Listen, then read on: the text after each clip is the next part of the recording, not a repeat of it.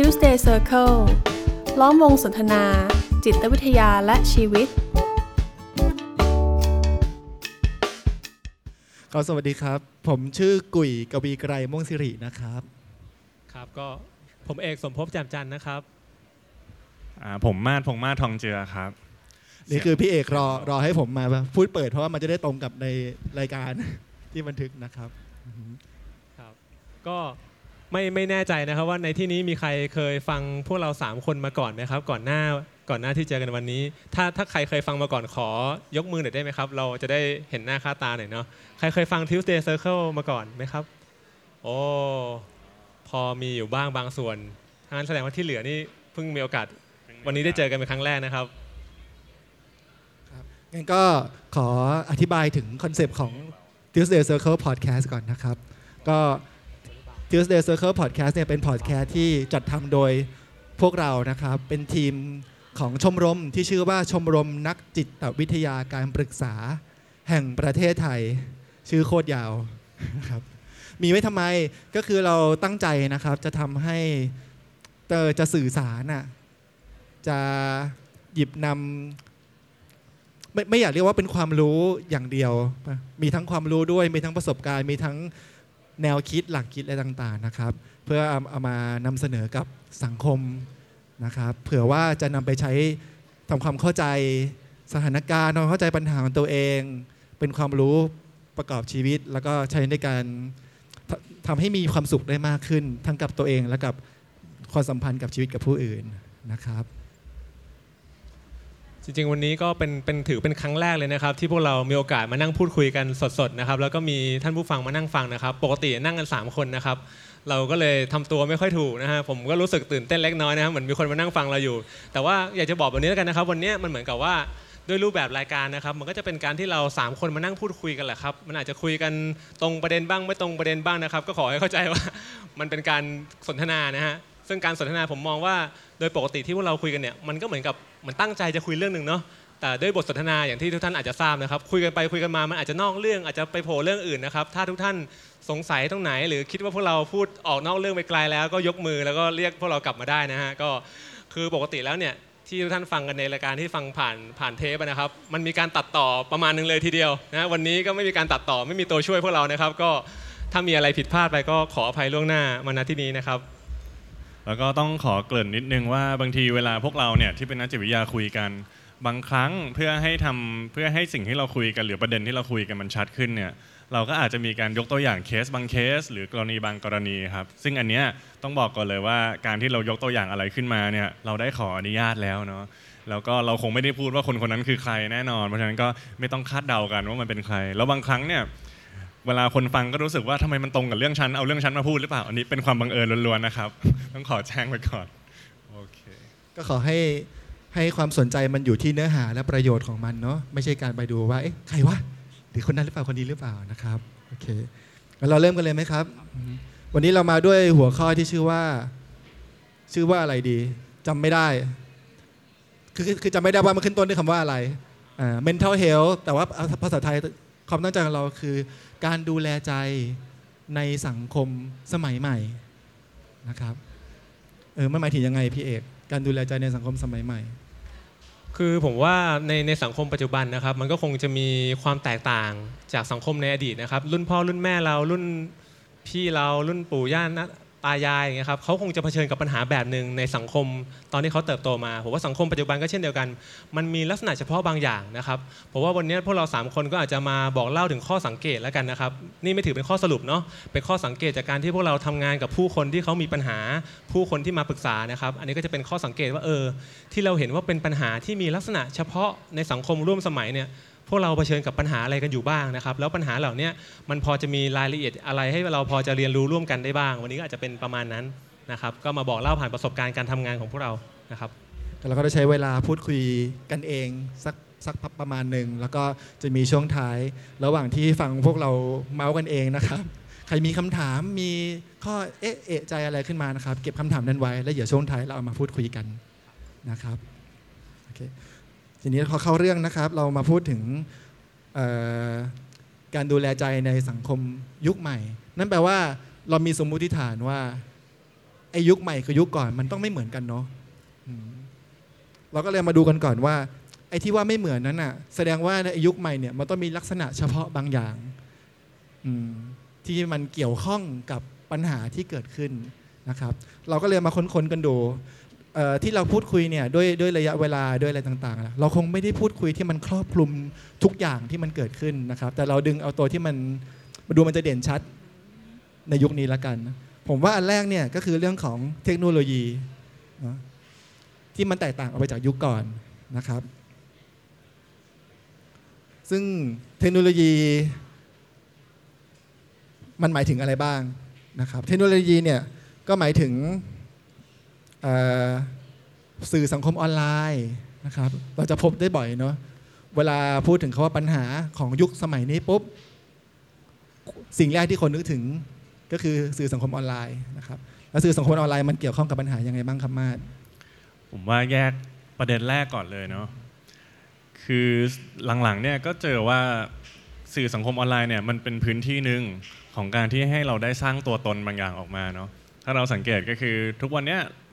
ส่วนใหญ่คนก็จะบอกว่าว่างก็จะไถไปละ เป็น Facebook บ้าง Instagram บ้างอย่างเงี้ยครับเราก็เริ่มดูชีวิตคน แล้วหลาย ๆ ครั้งเนี่ยมันก็เป็นพื้นที่นะ ให้เราได้อธิบายความเป็นตัวเอง ได้สร้างตัวตนได้สร้างไลฟ์สไตล์อย่างเงี้ยครับแต่ว่าบางครั้งถ้ามันแบบไม่ได้อยู่บนสมดุลบางอย่างอะมันก็อาจจะทำให้มันเกิดปัญหาได้นะ ถ้ายกตัวอย่างชัดๆเลยครับ ก็มีจริง ๆ มีน้องคนหนึ่งแหละมาปรึกษาผมว่าเออทุกวันเนี้ย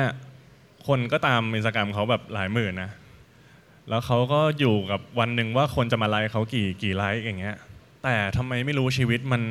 มันดูมันดูเหงาจัง มันดูไม่มีใครที่รู้จักฉันจริง ๆ แล้วก็หันซ้ายหันขวาก็ไม่ได้รู้สึกว่ามันมีเพื่อนข้างกายที่มันจะรู้สึกว่าทำให้ฉันรู้สึกว่าไม่โดดเดี่ยวอย่างเงี้ยครับ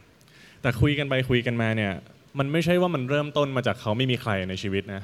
เขาก็มีเพื่อนของเขามานี่แหละ มีเพื่อนมาดีๆ เลย จากจากนั้นก็เริ่มเล่นโซเชียลเยอะ พอแบบทำไลฟ์สไตล์บางอย่างโชว์ขึ้นมาเนี่ยเฮ้ยมันดูน่าสนใจเพื่อนก็ชม เพื่อนชมคนอื่นเริ่มมาตาม เริ่มมาตาม เขารู้สึกว่าเฮ้ยมันเป็นพื้นที่ที่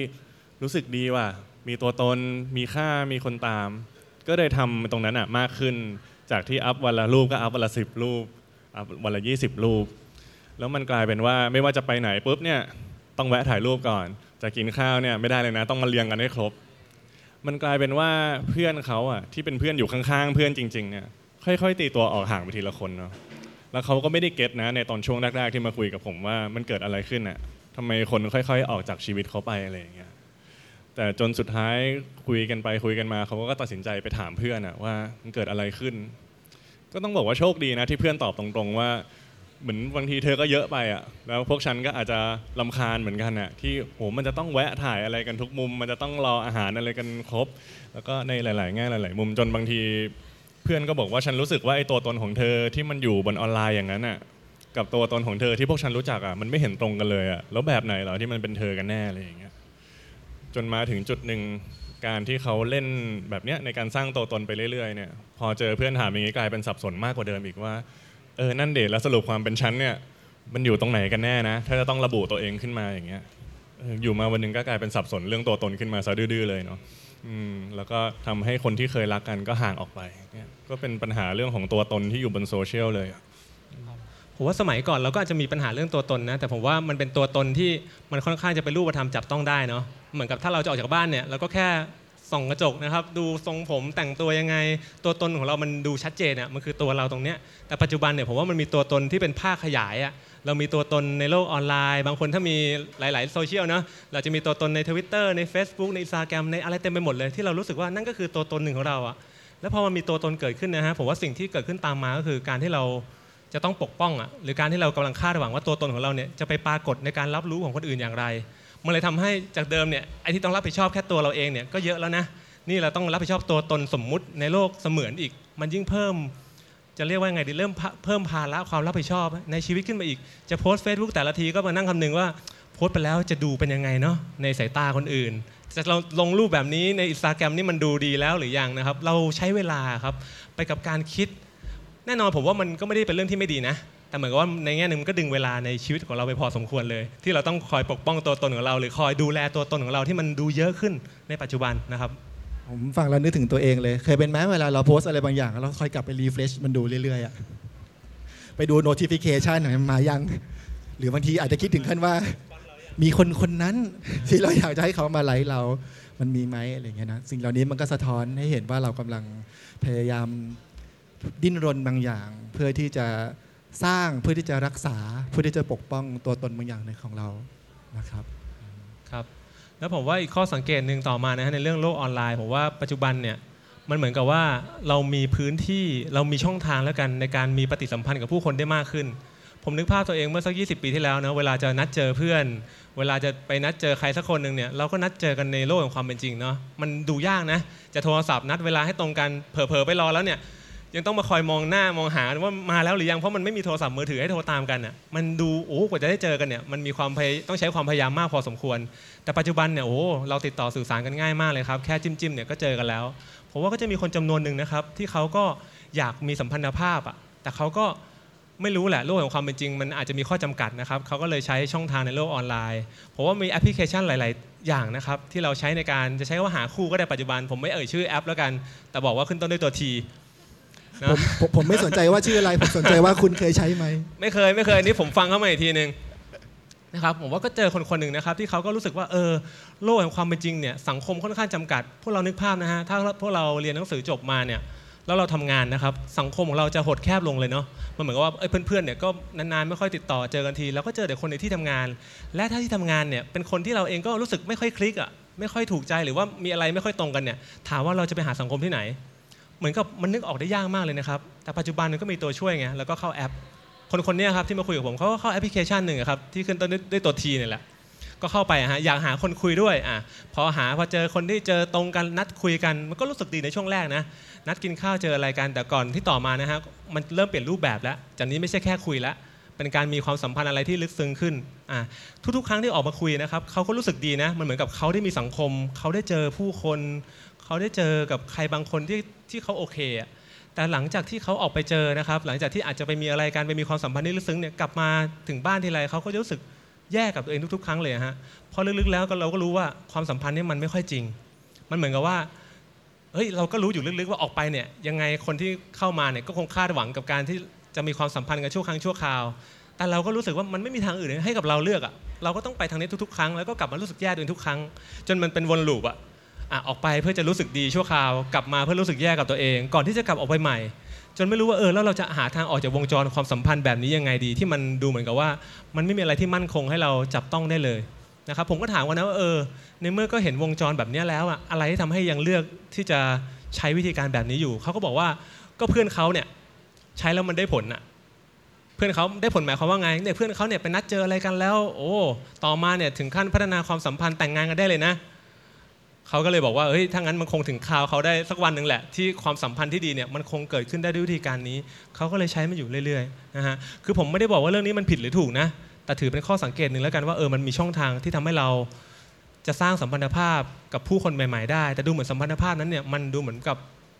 มันไม่มั่นคง แล้วมันก็ดูสั่นคลอนเอามาก ๆเลยนะครับ พอฟังเรื่องของการใช้แอปพลิเคชัน ใช้โลกโซเชียลในการเข้าถึงสัมพันธภาพเนาะ อย่างนี้ก็เท่ากับว่าเราหลาย ๆ คนอาจจะเข้าใจ แล้วว่าเรากำลังเลือกใช้เทคโนโลยีเหล่านี้ในการช่วยเหลือช่วยเหลือตัวเราเอง ให้ได้บางสิ่งบางอย่างที่เราต้องการนะครับ หรือว่ามันเวลาเราต้องการอะไรบางอย่าง มันก็สะท้อนว่าเรากำลังไม่ไม่ชอบอะไรบางอย่างในชีวิตของเราอะเราเลยออกไปไขว่คว้าบางอย่างนะ อีกอีกมุมหนึ่งของการใช้ใช้เทคโนโลยีใช้สื่อสังคมออนไลน์ ในการช่วยเหลือตัวเราเองอะในในมุมมองที่ที่มองอีกมุมหนึ่งนะก็คือการใช้เลี่ยง ใช้เลี่ยงที่จะเผชิญความรู้สึกอึดอัด ความรู้สึกเศร้าความรู้สึกไม่พอใจในชีวิตประจำวันนะครับ เราเลี่ยงไปไหนกันได้บ้างเราบางทีเราอาจจะไม่ถึงกลับไปหาคู่ แต่เราก็ไงดีไปส่องไหมมีใคร ผมเชื่อว่าทุกคนต้องเข้าใจคำนี้เราก็ไปส่องนะ ส่องดูอะไรอะเราไม่ได้อาจจะไม่ได้ส่องดูหนุ่มดูสาวอย่างเดียว เราไปส่องดูดูสัตว์น่ารักนะน้องมาดเคยส่งไอจีที่ชื่อว่าเนเจอร์ให้ผมเนี่ยการออกไปส่องก็คือการที่เราพาเราออกจากออกจากเวลาปัจจุบันเนี่ยที่เราอาจจะมีความไม่สบายใจความทุกข์ความเหนื่อยล้าเนาะแต่บางทีที่เราออกไปมันก็ออกอาจจะออกไปทำกิจกรรมอื่นๆเช่นทที่ดึงเวลาไปจากเรา หรือส่งผลเสียต่อจากเราได้มากขึ้น อย่างเช่นอะไร เช่นการเล่นเกม เช่นการพยายามรอแชทคอยคุยแชทอะไรบางอย่างใช้เวลามากมาย หรือไปเขาเรียกนะไป F ใครรู้จักคำว่าไป F ไหมไป CF CF เออรู้จัก CF เนอะเออการไปช้อปปิ้งออนไลน์เนาะเพราะว่าเมื่อก่อนเนี้ยถ้าเราอยากจะเราเบื่อชีวิตเราอะทำงานเหนื่อยล้าจัง เราอยากจะออกไปจากชีวิตตรงนี้ต้องทำไง เราต้องวางแผนไปเที่ยว ต้องออกไปซื้อตั๋วต้องเดินทางต้องมีบุ๊กวันเนาะ แต่เดี๋ยวนี้ในมือถือเราเราอยากไปไหนอะเราอยากไปแอฟริกา เราเข้า YouTube เสิร์ชกดได้เลย เราอยากจะดูพี่โน้ตอุดมใช่ไหมครับเดี๋ยวนี้แกมีช anel แกแล้วเราเข้าไปดูได้ ทุกอย่างมันเราสามารถไปได้ทุกที่ทุกเวลาครับแต่ว่าพอเราถ้าเราไม่ทันระวังเนาะเราก็จะมัวแต่ไปทุกที่ทุกเวลา แล้วเราไม่ได้ใช้เวลาของเรากับกับความเป็นจริงในชีวิต ว่าเอ๊ะตกลงมัน มันมีปัญหาอะไรหรือเปล่า เราถึงต้องมัวแต่ไปเดินทางอยู่ในโลกออนไลน์นี่นะครับ ทีนี้พอพูดถึงเรื่องของเทคโนโลยีเนี่ยขออนุญาตดูโพยไปด้วยนะครับ ตอนตอนอัดเราเรามีโพยอยู่อยู่ พอพูดถึงเทคโนโลยีเนี่ยมันก็มีความคาบเกี่ยวอีกว่าเทคโนโลยีเนี่ยมันก็ส่งผลต่อสภาพสังคม อันนี้เป็นประเด็นที่สองต่อจากเรื่องเทคโนโลยี ว่าในยุคสมัยใหม่ สภาพสังคมมันก็เปลี่ยนนะครับ เชื่อมจากเรื่องเทคโนโลยีเนี่ยก็จะเห็นได้ว่าพอเทคโนโลยียิ่งล้ำหน้าอะไรหลาย ๆ อย่างในชีวิตของเรามันก็เร็วเนาะผมนึกภาพมีใครเกิดตั้งแต่ปี 2524 ลงไปบ้างโอ้ตัวนี้เป็นวัยรุ่นกันหมดนะครับ ในในยุคผมเนี่ยรู้อายุเลย ในยุคของผมเนี่ย เปิดคอมพิวเตอร์ทีหนึ่งเนี่ย เดินไปเข้าห้องน้ำล้างมือเตรียมอาหารแล้วค่อยกลับมาเล่นได้เลยนะ หรือว่ายุคต่ออินเทอร์เน็ต ใครทันโมเด็มไหมอีปรีปรีปรีปรีปรีปรีปรีปรีรอตั้งนานไม่ติดเสียไปแล้ว 3 บาทนะครับหงุดหงิดอีกแต่ว่าเราอยู่กับอยู่กับการรออะตอนนั้นอะแต่ผมก็ยอมรับนะ พอมาถึงยุคนี้ปุ๊บ คอมพิวเตอร์ของเราเป็นไง Macintosh เป็นแฟลชไดรฟ์นะเปิดปุ๊บ กดแป๊บหนึ่งมันมา เราเริ่มมีความคุ้นชินกับกับความเร็วอะแล้วพอเราเริ่มมีความคุ้นชินกับความเร็ว เราเริ่มไม่ชินกับความช้า หรือบางทีมันไม่ได้ช้าด้วย แต่มันแค่ไม่เร็วเท่าที่เราต้องการนะครับ นอกจากความเร็วแล้วมีอะไรอีกในสังคมยุคใหม่นอกจากเร็วแล้วเราเห็นได้ว่าทุกอย่างเนี่ย มันเริ่มจะเป็นออนดีมานมากขึ้นออนดีมานหมายถึงอะไร เราอยากได้อะไรอะเราอยากดูหนังเรื่องอะไร เราอยากฟังเพลงอะไร เมื่อก่อนเราอยากฟังเพลงเพลงหนึ่งเราต้องรอดีเจเปิดโอ้โหแล้มันเลยแบบเก่าจริงเนอะเออเราต้องรอดีเจเปิด สมัยนี้เราไม่ต้องรอใครเปิดอะเราเปิด YouTube กดข้ามโฆษณาได้เลยได้ด้วยซ้ำนะครับ หรือแม้กระทั่งในอาหารน่ะสมัยก่อนเราจะมีอะไรผัดกะเพรา มีอย่างมากก็พิซซ่า แต่สมัยนี้ทุกอย่างมันพิซซ่าเอาอะไรอะแป้งหนาแป้งบาง แป้งบางบางแค่ไหน เอากรอบเป็นพิเศษไหม แป้งหนาเราเพิ่มชีสไหมเออเรามีหน้านี้เราเติม on top ไหม คือทุกอย่างชีวิตเรามันมันเริ่มเรียนรู้กับความเร็วและความ on demand นะครับแต่ว่าในชีวิตจริงของเราเนี่ยบางทีมันไม่ได้เร็วแล้วมันไม่ได้มันไม่ได้ตรงกับ ใจเราต้องการไปซะทั้งหมดนะครับ คือคล้ายๆกับว่าฟังดูมันเหมือนกับว่า มันทำให้เราเชื่อว่าเราเราสามารถควบคุมอืมสิ่งต่างๆ ได้ดังใจเรา ใช่ใช่จะให้มันออกมาหน้าตาเป็นยังไง หรือจะให้มันเร็วแค่ไหนมันเหมือนกับเราสามารถควบคุมมันได้ใช่อ่าในแง่หนึ่งเนาะในแง่หนึ่งแต่มันทำให้เรามองข้ามอีกหลาย ๆ แง่ไปเหมือนกันเนอะว่ามันก็มีอะไรหลายอย่างมากเลยครับ ที่เราก็ควบคุมไม่ได้ แต่เราก็ยังดิ้นรนพยายามจะควบคุมมันอยู่ เหมือนผมไม่รู้เหมือนกันนะครับวันนี้ทุกท่านมาด้วยความคาดหวังอะไร วันนี้อาจจะเป็นหนึ่งในตัวอย่างของสิ่งที่มันควบคุมไม่ได้นะว่าทุกทุกท่านอาจจะหวังว่าเอ้ยจะมาได้ฟังอะไรที่เป็นสาระประโยชน์นะแต่มาแล้วอาจจะพบความผิดหวังกลับไปว่านี่ก็คือสิ่งที่ควบคุมไม่ได้นะฮะอันนี้ไม่ได้พูดเหมือนออกตัวนะแต่พูดว่ามันก็อาจจะเป็นแบบนั้นนะแต่เราจะเห็นเลยว่าในในความรู้สึกของเราเนี่ยผมว่ามันสะท้อนภาพให้เห็นทุกวันแหละว่าเราก็ได้และเราก็ไม่ได้ เราก็ได้แล้วเราก็ไม่ได้สิ่งที่มันต้องการทุกๆวันแหละ แต่บางทีเราก็หลงเชื่อไปว่าทุก ๆ อย่างมันน่าจะได้ดั่งใจเราสิ เพราะเราน่าจะควบคุมมันได้ ผมว่าอันนี้ก็คือเป็นจุดร่วมหนึ่งของปัญหาของหลาย ๆ คนเหมือนกันนะ คือเราอาจจะไม่ได้ตั้งใจให้เป็นแบบนี้หรอก แต่เราถูกหล่อหลอมมาแบบนี้ว่าทุก ๆ อย่างมันมันต้องควบคุมได้สิ ทุก ๆ อย่างต้องเป็นดั่งใจเราสิ ผมว่าเหมือนกับคนที่เติบโตเป็นวัยรุ่นยุคนี้นะผมว่าพ่อแม่เองก็อาจจะหลาย ๆ ครอบครัวเนี่ยก็มีกำลังอะครับ พ่อแม่ก็เชื่อว่าเราอาจจะอยากดูแลลูกให้ให้โอเคทุกอย่างอะลูกได้ดั่งใจทุกอย่าง แต่พอผมว่าถึงจุดหนึ่งเราจะพบความจริงของชีวิตแหละว่าเฮ้ย มันมีบางเรื่องเลยที่มันไม่ได้ขึ้นอยู่กับคุณอะมันมีบางเรื่องเลยที่ไม่ได้ขึ้นอยู่กับเรา ต่อให้เราอยากได้ดั่งใจแค่ไหนมันก็จะไม่ได้ วันนี้ถามว่าผมไม่อยากเจอ PM 2.5ไหมผมก็ไม่อยากเจอนะ แต่ผมก็แต่ผมจะทำไงได้อะถ้าผมมานั่งคิดแบบนี้ทุกวันอะว่าเมื่อไหร่ PM จะหายไป ผมก็คงหงุดหงิด รู้สึกแบบเครียดทุกวัน แต่ถ้าผมเข้าใจว่าเออมันก็เป็นสิ่งที่ควบคุมไม่ได้อะ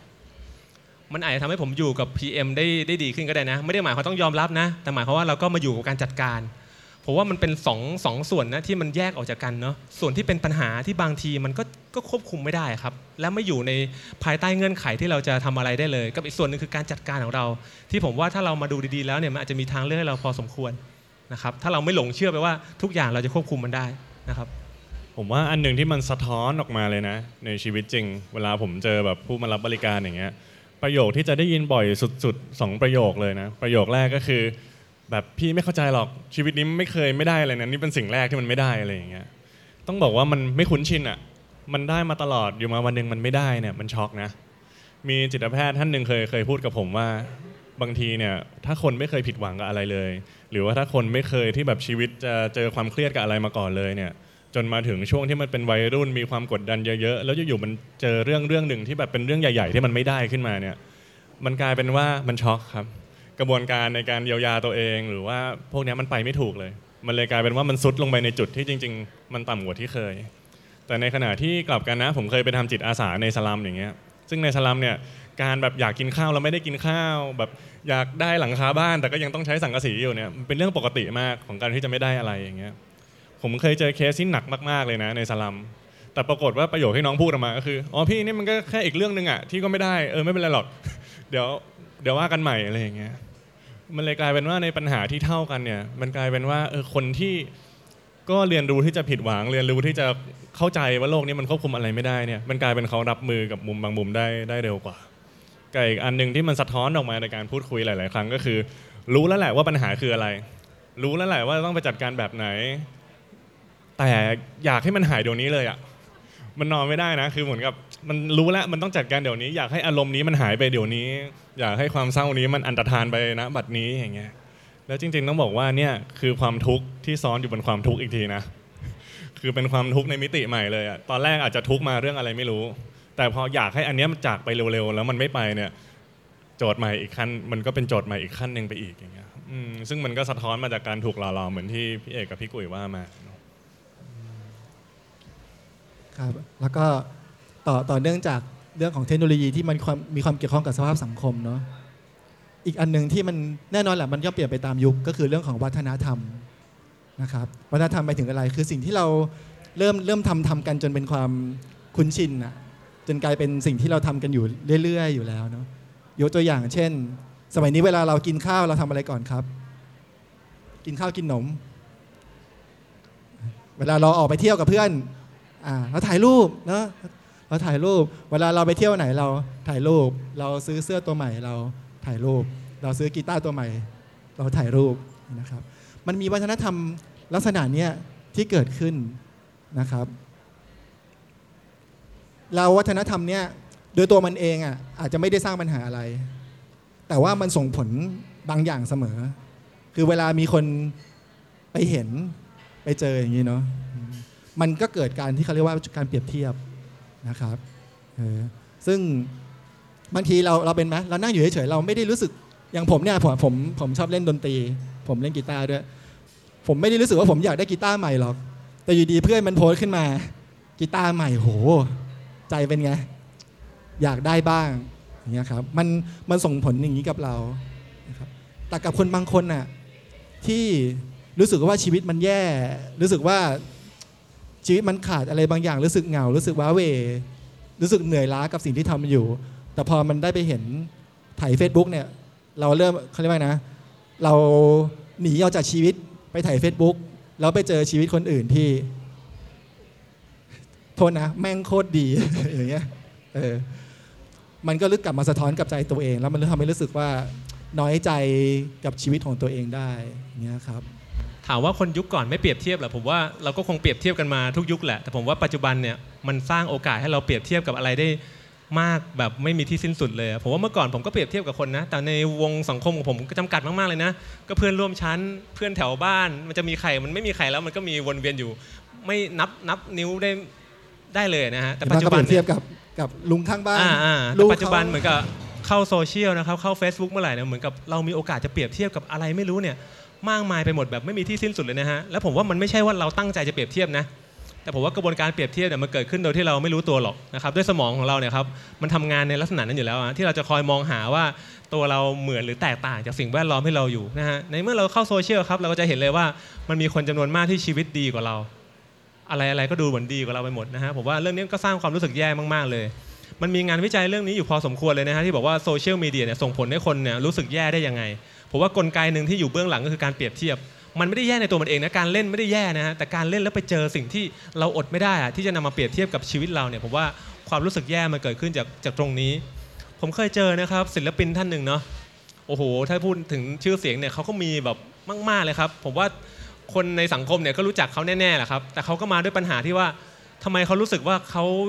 มันไม่พอ เพราะว่าอีกศิลปินอีกคนหนึ่งดูเหมือนจะมากกว่าเขา ทั้งนั้นที่เขาเองนะฮะถ้าเรามองจากมาตรฐานสังคมเนี่ยโอ้ยังไงคุณก็แม่แค่นี้ก็มากแล้วอะมากๆแล้วอะแต่เขาก็รู้สึกว่ามันไม่พอ เพราะว่ามันมีเพื่อนเขามันมีคนที่เขารู้จักที่มันมากกว่า ก็เลยทำให้เขาต้องดิ้นรนผลักดันตัวเองให้มากขึ้นไปเรื่อย ๆ แต่พอพอเป็นแบบนี้เกิดอะไรขึ้นรู้ไหมฮะพอมากขึ้นไปกว่านี้อีกแล้ว ก็ยังมีการเปรียบเทียบต่อไปอีกอะมันเหมือนกับไม่รู้ว่ากระบวนการเปรียบเทียบเนี่ยจะไปสิ้นสุดที่ตรงไหน ดูเหมือนกับว่ามันมีจุดให้เราเปรียบเทียบไปได้เรื่อยๆนะฮะด้วยการใช้โซเชียลมีเดียเลยด้วยด้วยสภาพสังคมที่มัน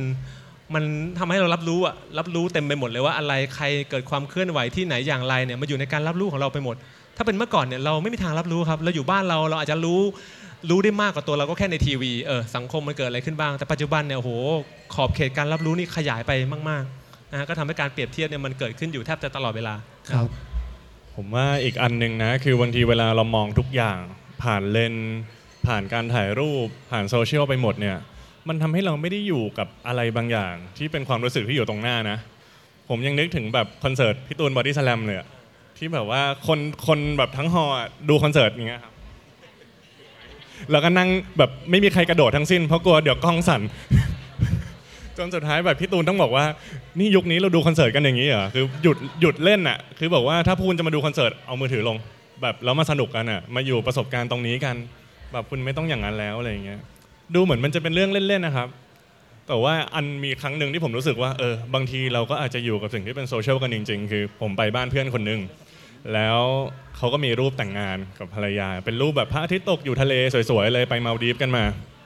แต่ปรากฏว่าสุดท้ายผมถามว่า เออแล้วประสบการณ์เป็นยังไงอะไปมัลดีฟส์มา มันนั่งนิ่งไปพักเลยนะเพื่อนเราก็บอกว่ากูจำได้ว่าถ่ายรูปทั้งวันเลยว่ะมัน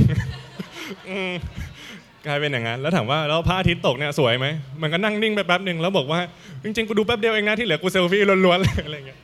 จนมันก็เลยบอกว่า เออเพิ่งเพิ่งมาตระหนักตอนผมถามนี่แหละว่าเฮ้ยบางทีอะเราลืมเก็บรายละเอียดของความรู้สึกบางอย่างในชีวิตไปหรือเปล่าวะ ที่เราโมวแต่แบบทุกอย่างไปผ่านบนโซเชียลผ่านให้คนเห็นอะไรอย่างเงี้ยมันก็มีหลายอย่างนะที่มันก็ควรจะได้รู้สึกอะอืมซึ่งบางทีโซเชียลมันอาจจะทำให้สิ่งเหล่านี้หายไปเหมือนกันนะ ครับ แล้วก็อีกหนึ่งวัฒนธรรม อีกหนึ่งไลฟ์สไตล์ที่เปลี่ยนไปคือ พอเราเข้าสู่ยุคสังคมยุคใหม่เนี่ยเราเริ่มให้ค่ากับการแสดงความคิดเห็น การเป็นคนกล้าแสดงออก ซึ่งสิ่งนี้ไม่ใช่ไม่ใช่ไม่ใช่ความผิดอะไรเลยนะครับ แต่ว่าพอพอเราไม่ทันได้ตระหนักหรือระมัดระวังอารมณ์ของตัวเองเนี่ยไอความกล้าความมุ่งที่จะแสดงความคิดเห็นเนี่ยมันกลายเป็นข้อความที่มันอาจจะท็อกซิกกับสังคมได้เนาะผมมีเพื่อนหลาย ๆ คนอะที่ที่ถึงกับต้อง unfollow เพื่อนตัวเองอะเออยังไม่ยังไม่ถึงกับต้อง unfriend อะแต่ฉันไม่อยากจะเห็นเธอบ่นเรื่องนี้อีกแล้ว มันมันทำให้ฉันรู้สึกหดหู่อะไรเงี้ยหรือบางทีบางทีเราเคยเคยเห็นเพื่อนเราไหม ไม่ได้มีปัญหากันเองอะแต่เห็นคนคนเนี้ยบ่นเรื่องการเมืองเนี่ยเรื่องที่มันมีความเปราะบางหน่อยเซนซิทีฟหน่อยอะเห็นมันพูดเรื่องการเมืองจนกระทั่งเรารู้สึกว่าเราเกลียดมันอะเออกลายเป็นว่าอยู่ดีๆคนสองคนไม่เคยมีปัญหากันก็มีปัญหากันได้เนี่ยครับอันนี้คือเป็นสิ่งที่มันแปลเปลี่ยนไปตามสภาพสังคม คือเมื่อก่อนก็อาจจะคิดอยู่ในใจพี่กุยอ่าอาจจะไม่ชอบผมบางแง่มุม แต่พี่กุยก็ไม่มีพื้นที่จะต้องไปโพสต์อะไรหรือเปล่าเพราะมันไม่มี แต่ปัจจุบันอาจจะแบบทะเลาะกันนิดนึงก็โอ้อดอดใจไม่ได้ไปขอโพสต์ซะหน่อยอ่าอ่าอ่าแล้วพอผมเข้าไปอ่านเข้าผมก็เดาออกทันทีว่าเฮ้ยพี่กุยคิดอย่างนี้กับผมเหรออ่าอ่ามัมันมีซับซ้อนกว่านี้อีกอ่าคือผมอาจจะโพสต์เกี่ยวกับพี่เอกไหมไม่รู้แต่มาดบอกว่ากูหรือเปล่าวะไม่เกี่ยวด้วยเลย เออ มันเป็นอย่างนี้อีก คือบางทีถามว่ายุคก่อนเนี่ยคนไม่พอใจกันทำยังไง ก็อาจจะเข้าไปคุยกันตรงๆ ว่าเฮ้ยฉันไม่ชอบจุดนี้ มันยังมีโอกาสให้ได้อธิบาย ให้ได้ไกลเกลี่ยให้ได้คุยกันนะ แต่ยุคนี้หลาย ๆ ครั้งผมเจอนะเคสที่มาแบบไปโพสถึงเพื่อนอีกคนไว้อะแล้วพออีกคนมาอ่านแล้วแบบกูแน่ ๆ อย่างเงี้ยคือเอาละเกลียดกันละรุ่นนี้แบ่งเป็นสองฝั่งเลยเพราะว่าไอ้สองคนนี้ทะเลาะกัน แล้วพอวันหนึ่งอะที่มาเจอกันจะมาอธิบายให้กันฟังอะมันไม่ใช่โอกาสตรงนั้นแล้วอะมันไม่ฟังกันแล้วมันเกลียดกันไปแล้วแกว่าฉันแบบนี้ แล้วก็โอกาสของการคุยกันก็ไม่มาอีกเลยนะเพราะมันอยู่บนโซเชียลไปแล้วมันโกรธไปแล้วเกลียดไปแล้วตัดสินกันไปแล้ว แล้วเราก็กลับมองว่าไอ้การโพสต์อย่างเงี้ยมันเป็นการด่ารับหลัง ก็เรียบร้อยหลาย ๆ คนก็กลับมาว่าเรื่องที่เกิดทั้งหมดที่ชีวิตมีปัญหามาขนาดนี้ ก็เพราะว่าเออหนูไปโพสต์ไอ้โพสต์นั้นอะแค่นั้นเองอะไรอย่างเงี้ยแต่บางทีมันต่อยอดมาถึงแบบจุดที่แตกหักกันได้เลยก็มีโอเคเมื่อกี้เราก็พูดกันมา 2 ประเด็นหลัก ๆ นะฮะในเรื่องของอะไรนะเทคโนโลยีนะครับไลฟ์สไตล์วิถีชีวิตที่มันก็มีอะไรหลาย ๆ อย่างนะครับที่มันเปลี่ยนแปลงไปจากในอดีตนะครับแล้วก็มาถึงจุดสุดท้ายเนี่ยที่ผมมองว่า ก็อาจจะเป็นจุดที่เกี่ยวข้องกับเรื่องสุขภาพจิต เรื่องการดูแลใจของเราโดยตรงเลยนะฮะก็คือเรื่องความรู้ความเข้าใจในเรื่องของสุขภาพจิตเพราะว่าถ้าย้อนกลับไปเมื่อ 10 ปีที่แล้วนะฮะถ้าเราจัดคุยกันในหัวข้อนี้เลยนะ ผมพนันได้เลยนะครับ คนที่มาฟังเนี่ยจะเป็นคนวัยผมหรือสูงกว่าผมขึ้นไปอะไม่มีน้องๆ ไม่มีวัยรุ่นมาฟังแน่นอน เรื่องอะไรสุขภาพจิตอะไรแบบ เป็นเรื่องไม่ใช่เรื่องของเราอะเป็นเรื่องไกลตัวเป็นเรื่องที่เป็นเรื่องของคนที่แบบเขาแก้ผ้าเดินตามถนนหรือเปล่า เป็นเรื่องของคนที่แบบเขาเพี้ยนเพี้ยนๆหรือเปล่า เราไม่ได้เป็นคนแบบนั้นนะฮะ ผมว่าก่อนหน้านี้มุมมองในเรื่องสุขภาพจิตของเมืองไทยเป็นแบบนั้น คือเป็นเรื่องของคนเฉพาะกลุ่ม เป็นไม่ใช่เรื่องของฉันน่ะฉันไม่ใช่คนบ้าแน่ๆนะฮะแต่ปัจจุบันนะฮะกระแสมันตีกลับมาอีกข้างหนึ่งคือทุกๆทุกวันนี้นะฮะไม่ว่าจะเกิดปัญหาอะไรขึ้นมานะครับเราพร้อมจะโยงปัญหาของเราเนี่ยเข้ามาสู่ความผิดปกติทางจิตทันที ผมใช้คำว่าทันทีด้วยนะถ้าทุกท่านไม่เชื่อผมนะครับ ทุกท่านเปิดเปิดตอนนี้เลยก็ได้เข้าทวิตเตอร์นะฮะแล้วพิมพ์คำว่าโรคซึมเศร้าเข้าไปนะฮะทุกท่านจะเห็นว่าจะมีการพ่ำบ่นถึงเรื่องราวในชีวิตอะครับอาจจะอกหัก อาจจะพ่อไม่พ่อแม่ไม่เข้าใจ อาจจะมีปัญหาที่ทำงาน อาจจะรู้สึกว่าตัวเองไม่มีดีนะฮะและสุดท้ายจะลงเอยด้วยว่าคำว่าโรคซึมเศร้า มันเหมือนเราไปติดยี่ห้อครับไปแปะป้ายไปติดฉลากให้กับความทุกข์กับปัญหา ซึ่งผมไม่ได้มองมันเป็นเรื่องที่ไม่ดีนะฮะแต่ตอนนี้เรากำลังเรายืนกันระหว่างสองขั้วขั้วที่ละเลยว่าไม่ใช่เรื่องของเรากับขั้วที่เรามองว่าเรื่องนี้ยังไงก็ต้องผิดปกติซึ่งจริงๆแล้วมันอาจจะไม่ถึงขั้นนั้นก็ได้ฮะแต่สังคมทุกวันนี้มันพาเรามาถึงจุดนี้ ในในที่นี้ครับมีใครไม่เคยทำแบบประเมินโรคซึมเศร้าบ้างไหมในเว็บอะอะมีบางคนไม่เคยทำไปทำซะนะครับ จะได้รู้ตัวเองป่วย ผมเพิ่งทำมาเมื่อวันก่อนนะผมก็ได้ได้ซึมเศร้าระดับปานกลาง ว่าจะต้องไปบำบัดเหมือนกันนะครับ คือนึกออกไหมครับว่าเวลาเราปัจจุบันเนี่ยคือเป็นความพยายามไงของหน่วยงานต่างๆ ที่อยากให้คนเนี่ยรู้ตัวมีความเข้าใจเรื่องสุขภาพจิตมากขึ้น แต่วิธีการเนี่ยมันพาเราไปสุดขั้วอีกทางหนึ่งคือ อะไรอะไรที่เป็นปัญหาเนี่ยมันเข้าข่ายเข้าเกณฑ์ความผิดปกติทั้งนั้นเลย ทั้งที่แท้จริงแล้วเนี่ยเราอาจจะยังไม่เข้าใจเลยก็ได้ว่าปัญหาของเราคืออะไร แต่พอเราได้คะแนนสูงเอ้ยฉันเป็นโรคซึมเศร้านี่หว่าฉันต้องไปเจอหมอ ฉันต้องไปกินยาเอ้ยแล้วก็ฉันต้องทำตัวให้เหมือนคนโรคเป็นโรคซึมเศร้าด้วยนะ เป็นโรคซึมเศร้านี่หัวเราะร่าเริงไม่ได้เดี๋ยวผิดคอนเซปต์เป็นโรคซึมเศร้าเนี่ยเข้าสังคมไม่ได้ต้องอยู่คนเดียว มันเหมือนกับว่าเฮ้ยมันกลายเป็นว่าเรากำลังทำอะไรกันอยู่เนี่ยนะครับผมว่ากระแสตอนนี้มันกลายเป็นว่า แทนที่เราจะเข้าใจปัญหาเข้าใจความทุกข์อย่างตรงไปตรงมาว่ามันเกิดอะไรขึ้นในชีวิตของเรา เรากลับรีบแปะป้าย บางทีแปะป้ายให้ตัวเองไม่พอนะ แปะป้ายให้คนอื่นด้วยเอ้ยนั่นก็โรคซึมเศร้า นี่ไบโพล่านั่นวิตกกังวล อันนี้อะไรดีล่ะ borderline แล้วกันอ่าเรามีพร้อมจะมีชื่อเรียกให้กับทุกๆปัญหา โดยที่เราไม่เข้าใจเลยว่าตกลงไอ้คำคำนี้หมายความว่าไงคำว่าซึมเศร้าแท้จริงแล้วคืออะไรกันแน่คำว่าไบโพล่าแท้จริงแล้วคืออะไรกันแน่ผมว่าเรายังไม่ถ้าผมจะพูดในมุมมองของนักวิชาชีพเลยนะเรายังไม่รู้แน่ชัดด้วยซ้ำทุกวันนี้เราเราทำงานกันนะฮะอย่างผมบอกในมุมมองส่วนตัวของผมเองเนี่ยเราทำงานบนสมมุติฐาน ว่าโรคซึมเศร้าน่าจะเกิดจากอะไรบางอย่างอะสำหรับผมเป็นนักจิตวิทยา ผมก็มองว่าโรคซึมเศร้าน่าจะเกี่ยวข้องกับ สถานการณ์ในชีวิตแหละ ที่มันติดขัดที่มันเป็นปัญหาที่ยังแก้ไม่ได้ ถ้าพวกเราไปพบจิตแพทย์จิตแพทย์อาจจะมีสมมติฐานว่าโอเค สารเคมีในสมองของคุณมันคงมีความผิดเพี้ยนไป คุณเอายาไปกิน ถ้าคุณไปหาพระพระอาจจะบอกว่าเอ้ยเป็นกรรมเก่านะ คุณมาแก้กรรม คุณอาจจะหลุดพ้นจากปัญหานี้ก็ได้แต่แต่ละคนมีสมมุติฐานครับที่จะมาอธิบาย แต่เราต้องเข้าใจเราต้องเข้าใจนะฮะสมมุติฐานไม่ใช่ความจริงนะฮะแล้วคนที่รู้ความจริงดีที่สุดคือตัวคุณ เพราะว่าเราอาจจะต้องกลับมา ตั้งต้นกันที่จุดนี้ แต่ความเข้าใจของสังคมนั้นมันมีมันมีหลายทิศทางฮะบบางคนก็ไม่ใส่ใจเลย บางคนก็ใส่ใจมากๆ จนกระทั่งที่ว่าต้องต้องหาชื่อเรียกหานิยามออกมาให้ได้นะครับ คือต้องบอกว่า เราคงไม่ได้แบบมีความสุขดีกับชีวิตเนาะแล้วก็นอนหลับตื่นมาวันเราพรุ่งนี้เป็นซึมเศร้าอะ่ะมันมีที่มาที่ไป มันมีต้นเหตุบางอย่าง มันเกิดเรื่องบางเรื่อง เราอยู่กับความรู้สึกบางความรู้สึกมา จนมันแปลเปลี่ยนมาเป็นสิ่งที่เรียกว่าโรคซึมเศร้า เพราะฉะนั้นจริงๆเนี่ยเราควรต้องเราควรต้องไปดูว่าก่อนหน้าที่มันจะเกิดเรื่องมันเกิดอะไรขึ้น เราคิดยังไง เรารู้สึกอะไรเราเจออะไรมาเนาะเราควรจะไปจัดการตรงนั้น แต่กลายเป็นทุกวันนี้พอเราเป็นโรคซึมเศร้าปุ๊บเราไปจัดการเราพยเราพยายามไปจัดการที่ตัวโรค เราก็เลยไม่ได้สำรวจตัวเองเต็มที่กับกับตรงนั้นจริง ๆ แล้วบางครั้งเนี่ยอย่างแบบแบบทดสอบบางแบบทดสอบที่อยู่อยู่บนอินเทอร์เน็ตเนี่ยก็ไม่ได้อธิบายครบนะครับ อย่างเช่น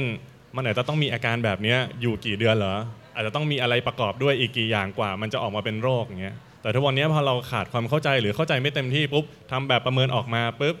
อะฉันป่วยเป็นโรคซึมเศร้าเลย จริง ๆ แบบประเมินส่วนใหญ่เนี่ยเขากำลังบอกถึงภาวะภาวะนั้นในช่วงเวลาของเราว่ามันอยู่ในโหมดไหน แต่ไม่ได้แปลว่าเราเป็นโรคนะอืแต่คนส่วนใหญ่เนี่ยคือติ๊กปุ๊บฉันเป็นโรคเลย แล้วทีนี้พอระบุว่าเป็นโรคเกิดอะไรขึ้น เราก็จะเริ่มไปอ่านแล้วว่าโรคซึมเศร้ามีอาการอะไร มีขีดจำกัดแบบไหนทำอะไรได้ทำอะไรไม่ได้อย่างเงี้ยครับแล้วหลาย ๆ ครั้งก็มีคนบางคนเลยนะ ที่พูดว่าโหรับรองเลยโรคเนี้ยมันเป็นสารเคมีเพราะนั้นทำอะไรไม่ได้จบกินยาแต่จริง ๆ ถามว่าเป็นอย่างนั้นไหมมันก็มีหลักฐานเชิงประจักษ์เลยนะ ที่เป็นงานวิจัยที่ทำออกมาแล้วก็บอกว่าเฮ้ยบางทีออกกำลังกาย ให้มันหลั่งสารเอนโดฟินหลั่งอย่างอื่นออกมา มันก็ช่วยลดทอนนะมันยังมีช่องทางที่ทำได้อะ แต่พอเราไปเชื่อว่าโรคซึมเศร้ามีขีดจำกัดแบบนี้แบบนี้แบบนี้จบแล้วประตูพวกนี้ปิดไปให้หมดทำไม่ได้แล้วกับชีวิตอืมก็เลยมีบอกว่ามีอาจารย์ผมท่านหนึงแหละ ก็เคยพูดว่าโอเคต่อให้วันนี้เราเป็นจริง ๆ เลยนะ เราเราคุยกับตัวเองแบบไหนอะเราถามตัวเองว่าเราจะทำอะไรได้หลังจากนี้ หรือเราถามตัวเองว่ามีอะไรบ้างที่เราจะทำไม่ได้แล้วหลังจากนี้อย่างเงี้ยแค่เนี้ยช่องทางของการออกจากปัญหาก็ต่างกันแล้วเนาะจิตแพทย์บางท่านก็มาบอกผมว่าความตลกของยุคนี้ก็คือ คนมักจะเข้ามาหาแบบแพทย์เองอะแล้วก็ระบุว่าเป็นโรคซึมเศร้าชัวร์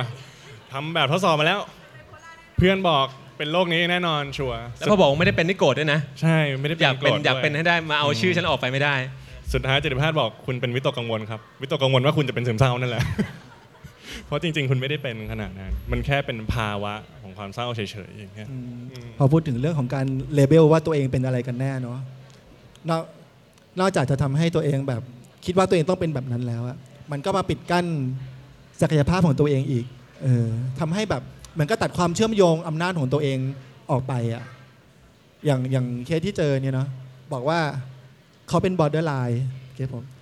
หนูเป็น borderline หนูเลยมองโลกมีแต่ขาวกับดำอย่างเงี้ยแล้วเขาก็เชื่อว่าชีวิตเขามันต้องมีแต่ขาวกับดำอะแล้วเขามองดำเป็นหลักด้วยเพราะเขาเป็น borderline อย่างเงี้ยครับเออแต่จริงๆระหว่างพูดคุยอะ ชีวิตเขามันไม่ได้มีแต่ขาวกับดำอะครับ ในหลาย ๆ จังหวะของชีวิตเขาก็ชื่นชมคุณพ่อที่เขารู้สึกว่าเป็นโจทย์อยู่ได้อย่างเงี้ยเออมันไม่ได้มีแต่ขาวกับดำเขามองเห็นไอ้ตรงกลางอะเราอาจจะไม่เรียกว่าสีเทาซะทีเดียวอย่างเงี้ยครับอืมแต่พอเขาพอเขามองว่า เออแปะป้ายว่า borderline แปลว่ากูนี่ต้องขาวและดำเท่านั้น แล้วการที่จะไม่มีขาวไม่มีดำคืออะไร ต้องกินยา พอกินยาแล้วถึงจะไม่มีขาวไม่มีดำซึ่งถ้าไม่มีขาวไม่ ถ้าไม่มีขาวไม่มีดำไงมานั่งนั่งคุยกับกับผมอยู่ตรงนี้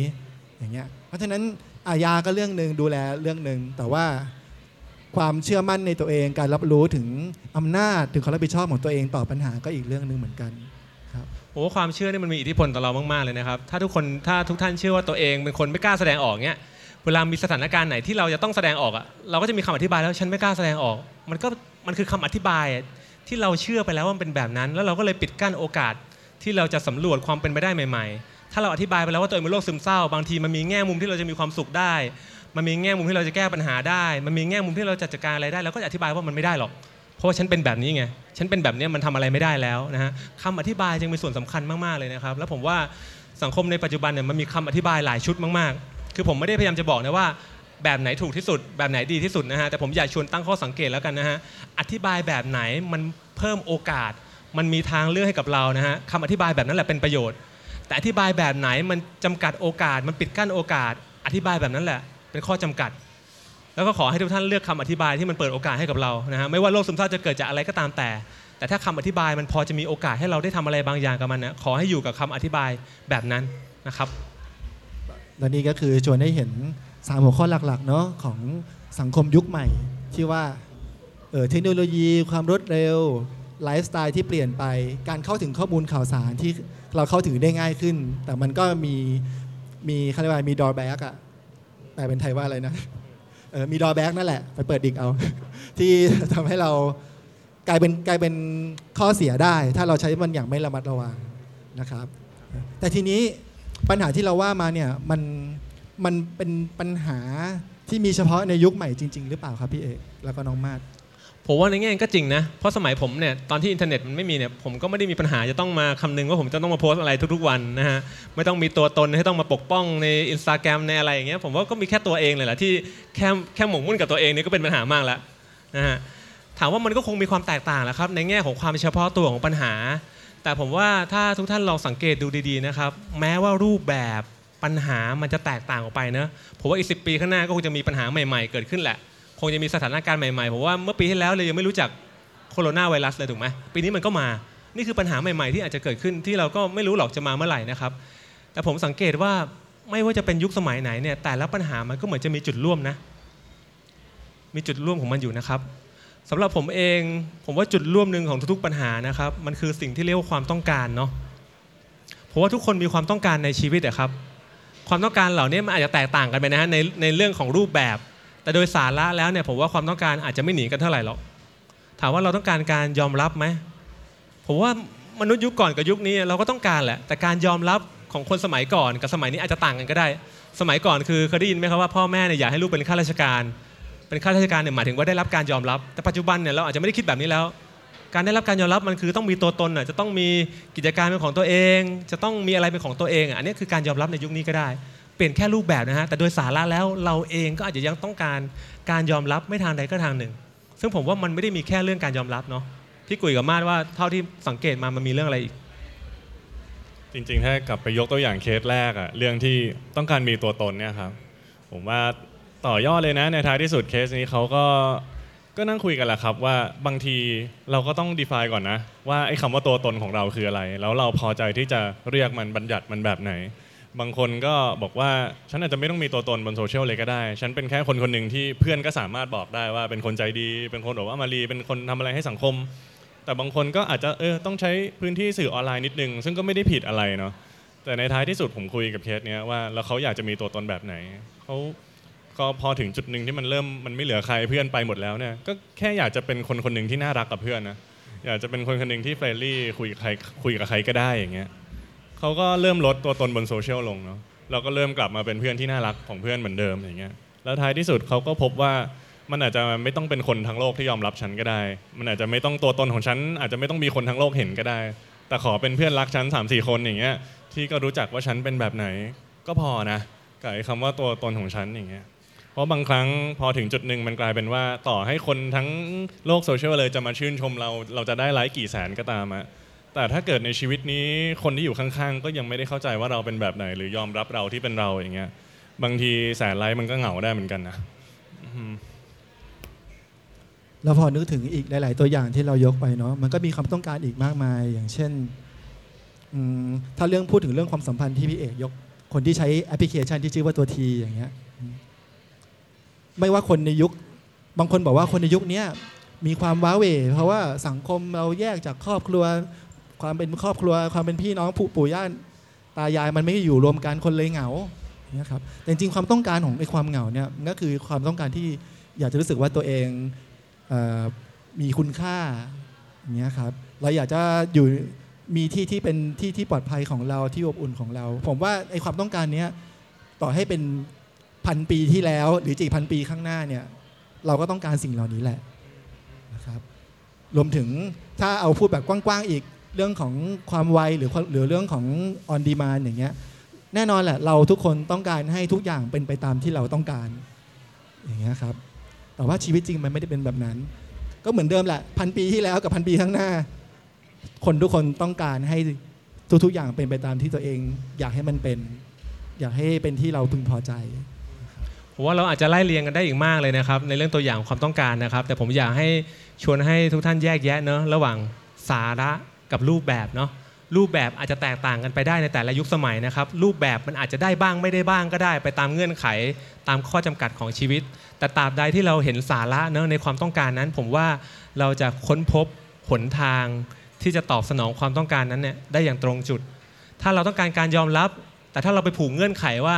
ยอมรับมันหมายถึงยอดไลค์ยอมรับมันหมายถึงโซเชียลที่จะต้องมีคนที่แบบแชร์ เรื่องราวของเรา มันก็อาจจะมีข้อจำกัดนะในแง่ของการยอมรับในแง่นั้น แต่ถามว่า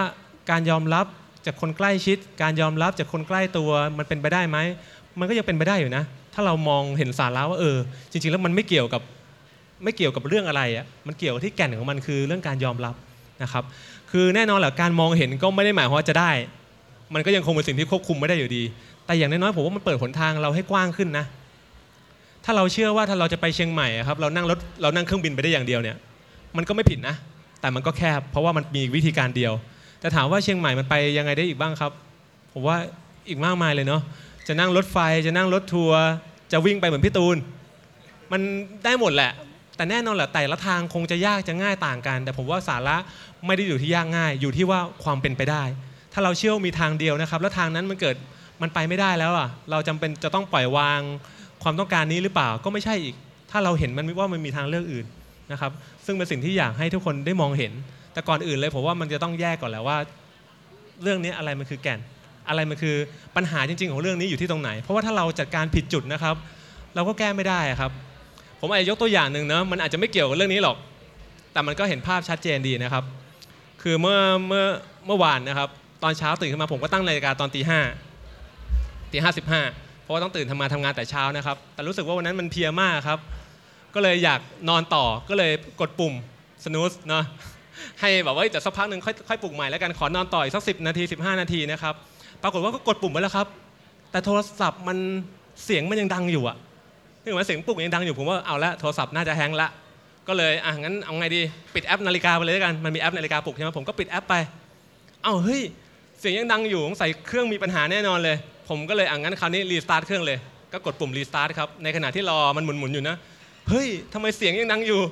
ผมเริ่มรู้สึกหลอนแล้วเฮ้ยอะไรวะเนี่ยมืดๆอยู่ด้วยนะครับ ตอนนั้นยังไม่ได้เปิดไฟฟ้าสลัวอยู่ สักพักหนึ่งก็เลยเหลือบไปเห็นครับว่าเฮ้ยไอเสียงที่ดังอยู่เนี่ยมันมาจากมือถือของภรรยาผมที่อยู่ข้างกัน ผมก็โอ้มันก็ให้เห็นภาพนะว่า ถ้าเราไปจัดการผิดจุดเนี่ยมันไม่จบอะคือตอนนั้นผมก็เข้าใจว่าเออมันเป็นมือถือของผมนะที่ดังยังไม่ใช่นะเป็นมือถือของภรรยาที่ดังอยู่แล้วเขาก็ไม่ได้ลุกขึ้นมากดแล้วเขาก็ยังหลับอยู่นะครับ แต่ผมมาตื่นขึ้นมาก่อน นะฮะอันนี้คือการจัดการที่ไม่ตรงจุด ดังนั้นถ้าเราจัดการความต้องการไม่ตรงจุด เพราะเราไปติดอยู่กับรูปแบบนะผมว่าปัญหาไม่จบ เราก็จะตามหาไปเรื่อยๆว่าทำยังไงให้มันตรงกับรูปแบบที่เราต้องการ แต่โดยสาระแล้วมันยังคงเป็นเรื่องเดียวกันอยู่ดีกับมนุษย์ไม่ว่ายุคสมัยกี่ยุคสมัยที่ผ่านมานะครับพอถ้าพูดถึงเขาว่าติดกับรูปแบบเนี่ยที่เรายกเรื่องนี้มาพูดคุยเนี่ยเพราะว่าบางทีเราติดกับยุคสมัยด้วย ว่าเอ๊ไอปัญหาสองสังคมยุคนี้มันเป็นเพราะเทคโนโลยี มันเป็นเพราะโซเชียล มันเป็นเพราะไลฟ์สไตล์ที่คนมาเป็นแบบนั้นแบบนี้ ซึ่งเอาจริง ๆ แล้วโดยสาระมันก็ไม่ต่างจากยุคยุคไหนๆนะครับแล้วทันทีที่เรามองเห็นสาระนี่แหละก็อย่างที่พี่เอกพูดถึงเนาะว่ามันถึงจะเปิดกว้างหนทาง เปิดกว้างถึงอำนาจความรับผิดชอบที่ตัวเราเองที่เขาที่จะเข้าไปจัดการได้ เพราะถ้าเรามองว่าเพราะสังคมเป็นแบบนี้มันเลยเกิดปัญหานี้ แปลว่าเรากำลังมุ่งไปแก้ที่สังคม ซึ่งไม่ได้บอกว่าเป็นไปไม่ได้ แต่มันเป็นไปได้ยาก เนี่ยครับสรุปให้เข้าใจง่าย ๆ แล้วกันครับว่าถ้าเราเกิดปัญหาความรู้สึกที่เป็นลบกับอะไรก็ตาม ในแง่ของยุคสมัยเนี่ยลองจริงๆไอ้ความทุกข์นั้นเองกำลังจะบอกเรานะว่าเรามีความต้องการบางอย่างที่ซ่อนอยู่ในความทุกข์นั้น วิธีการก็คือลองถามตัวเองดูครับ ว่าที่ทุกข์ใจเรื่องนี้จริง ๆ ฉันต้องการอะไรนะ ฉันถึงทุกข์แบบนี้ แล้วก็อาจจะต้องลองสำรวจด้วยว่าหลังจากที่รู้แล้วว่าฉันต้องการอะไรเนี่ย ไอ้ไอ้การจะตอบสนองตัวเองกับสิ่งเนี้ยมันมีได้กี่แบบนะ มันมันมีมันมีหนทางมากกว่านี้ไหมแล้วเราก็อาจจะเห็นเขาเรียกว่าพื้นที่ละกันหรือว่าช่องทางที่มันทำให้เราสามารถเติมเต็มตัวเองอะในมุมอื่น ๆได้ครับอืมครับมันก็จะทำให้หนทางเรากว้างขึ้นละกันเนอะผมว่ามันเป็นความจริงนะครับที่ชีวิตเนี่ยอาจจะไม่ให้ทุกอย่างที่เราต้องการหรอกแต่มันก็เป็นความจริงเช่นเดียวกันนะครับ ที่ชีวิตเนี่ยจะให้อะไรบางอย่างกับเราเสมอ ขอแค่เราลดเงื่อนเงื่อนไขบางอย่างลงนะครับ เราอาจจะเห็นได้ว่าเออสิ่งที่เราต้องการเนี่ยมันพอจะเป็นไปได้นะ อย่างน้อยแม้ว่ามันจะไม่ทั้งหมดนะแต่มันก็บางส่วนก็ยังดีนะครับ ก็ขอให้ทุกท่านค่อยๆได้เห็นเนาะค่อยๆ ปลดเงื่อนไขจากปัญหาที่มันดูเหมือนกับมันมีเรื่องเฉพาะตัวของยุคสมัยนะ แต่ผมก็มองว่าสุดท้ายแล้วเนี่ยมันยังมีแก่นกลางบางอย่างที่เป็นมนุษย์ที่เราไม่ว่าจะเกิดในยุคไหนเนี่ยเรายังต้องมาเชิญกับมันร่วมกันอยู่นะครับ โอเคนะครับ เนื่องจากข้อจำกัดในเรื่องของเวลานะครับ เราอาจจะคุยกันไว้ประมาณนี้ แต่ตรงเนี้ยอยากเปิดเปิดฟลอร์นะครับ ทุกท่านที่มีประเด็นอยากแลกเปลี่ยน หรือมีประเด็นอยากสอบถาม หรือมีประเด็นอยากแบบสนทนาต่อนะครับ ก็เชิญได้เลยนะครับ ก็ถ้าท่านใดมีนะครับ